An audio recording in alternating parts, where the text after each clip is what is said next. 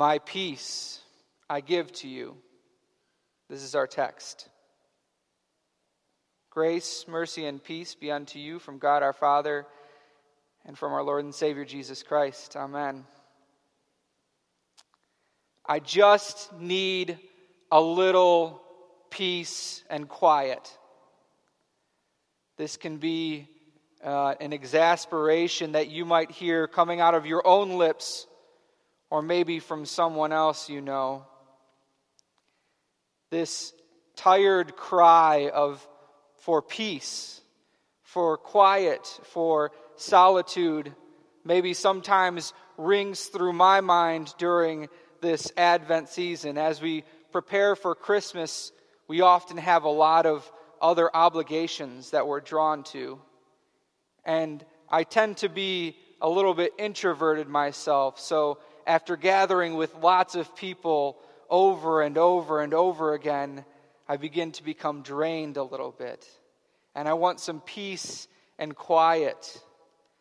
I fear the next time I have to go to the party or get together, uh, function, or celebration. And I know that seems a little odd for someone who's going into the pastoral ministry, but we introverts can be pastors too fact, we probably relate to some of you.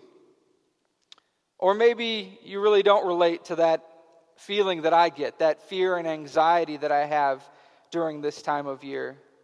Maybe what you actually fear is just the opposite of being alone in solitude, not with others or loved ones who you'd rather be with, but you fear and you worry about what it's going to be like this Christmas. It'll be a little bit different. And so anxiety builds up as each day steps closer to the day where we should be celebrating, and yet your heart is torn because of a loved one or feeling alone. This crying out for peace comes from an anxious heart, one where fear is creeping in. And I found as I, I prepared for this service and I was reflecting on peace, it seems to be that fear and peace are at odds with one another. God's answer to our fears are the peace, is the peace that He gives us. And everyone has fears. They might not all be the same, but we certainly worry and we become anxious. And so it's no surprise that one of the more common prayers or wishes that we hear during this holiday season is for peace on earth.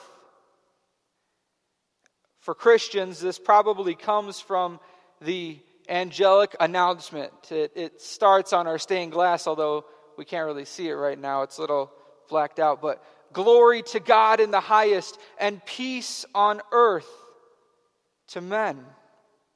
This proclamation of the angels is one that we wish for, hope for, and we should certainly pray for. And when they made this proclamation, was it true?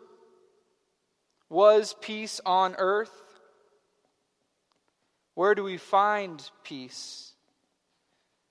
Is it found when times are easy? Is it found only in a place of comfort?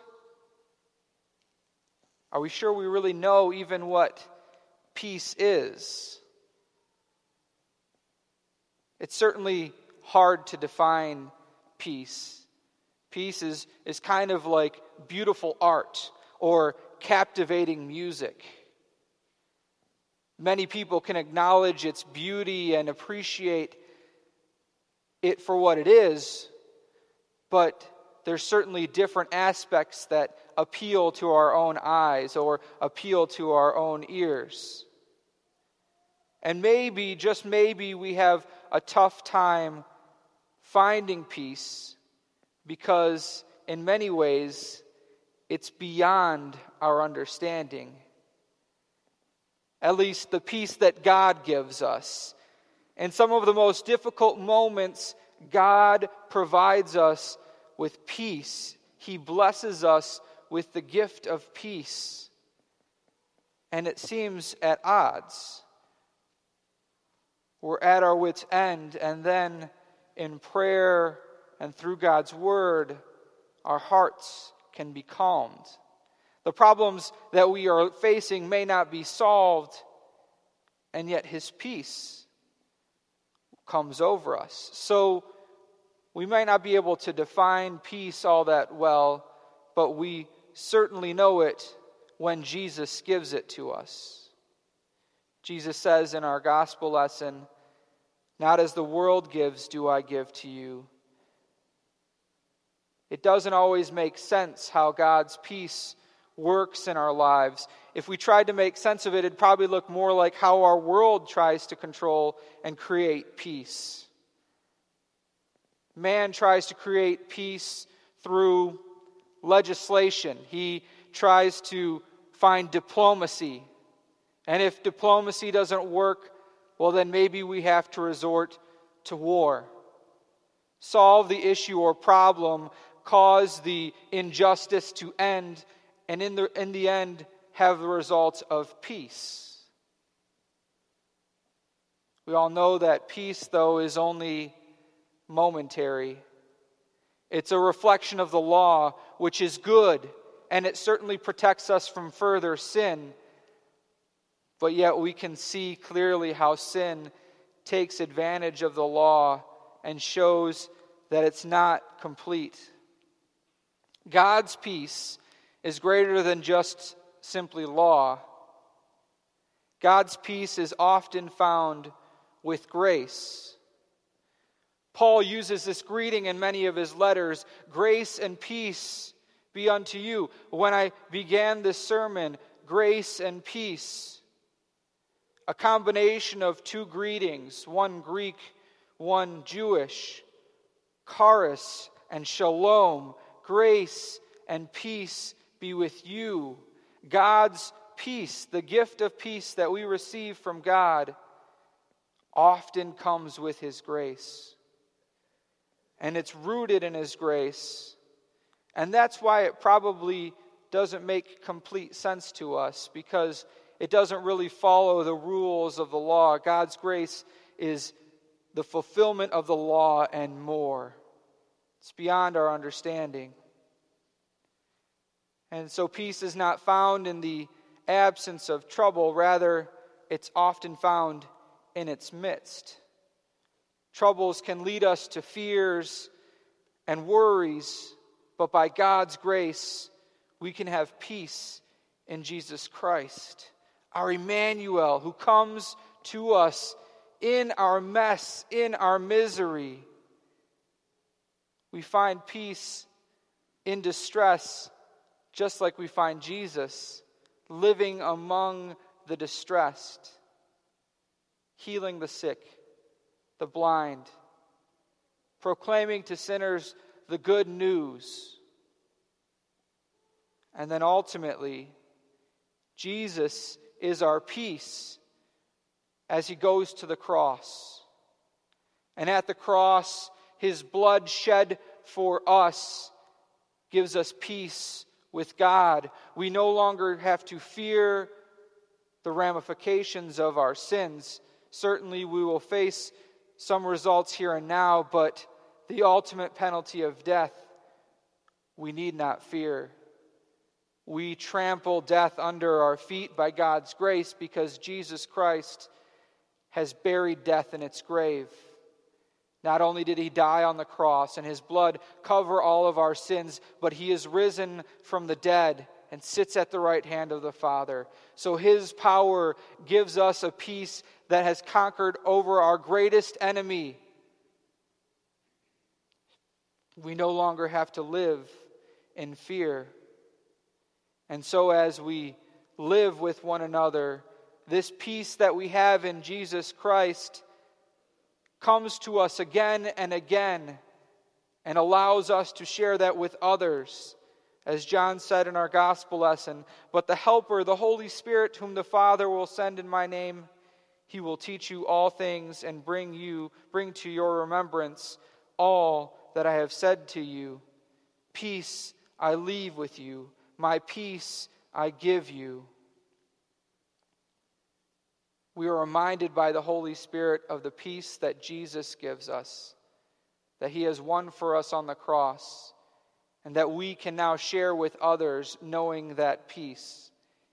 It's not too much unlike God's love that He's poured out into us, that overflows to others. This peace is a gift of the Holy Spirit that can continue to live in our lives. As we are at peace with God, we can share that peace with others. This is no doubt why Paul encourages us in Colossians 3 let the peace of Christ rule in your hearts knowing peace in Christ makes peace with others possible. On Christmas Eve in 1914, German, French, English, and Belgian troops began singing Christmas carols across no man's land.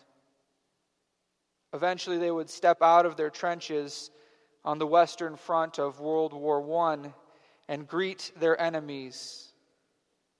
Corroborated in many soldiers' diaries, the Christmas truce of 1914 brought shared meals, impromptu soccer games, and the burial of fallen comrades.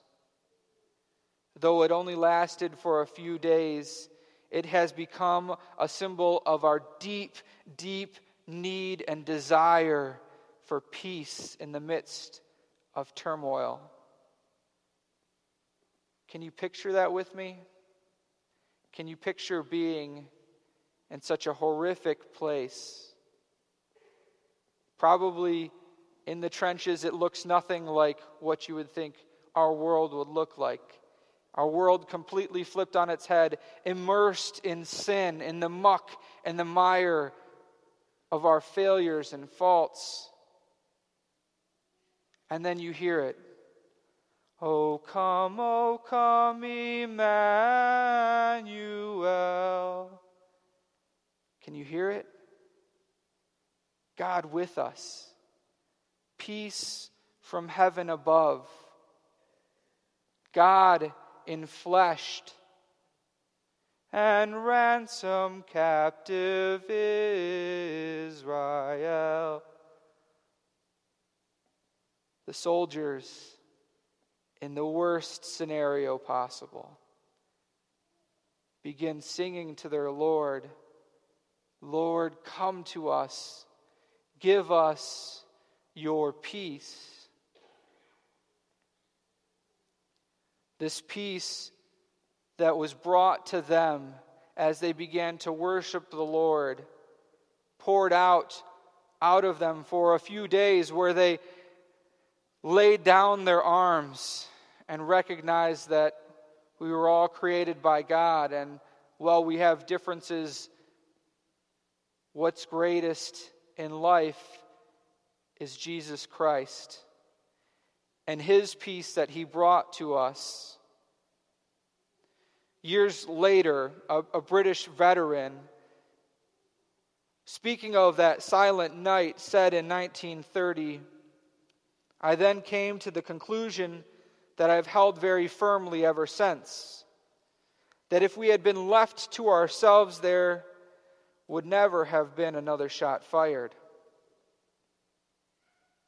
They understandably had to report back to their duties. It was their obligation to serve their respective countries. Certainly, no one wanted that war. No one wanted to be in the battle. Certainly, we don't want to be in the wars or battles that we face today, those things that bring on fear and anxiety for us. And yet, this world is sinful and broken. But Emmanuel, God with us, has come. and he has brought a power with him that is far greater than our understanding, a peace that is far better than we can even begin to comprehend. Such is the power of the one Isaiah called the Prince of Peace. Such is the promise of the angels who sang, Glory to God in the highest and peace on earth. It is true. God has brought us his peace in Jesus Christ. And we await the day when we no longer have to cry out for that peace, but we will experience it in full. A life without any fear or worry because we are completely under God's care and all traces of sin have been removed. Until that day, may the peace of God, which surpasses all understanding, Guard your hearts and minds in Christ Jesus. Amen.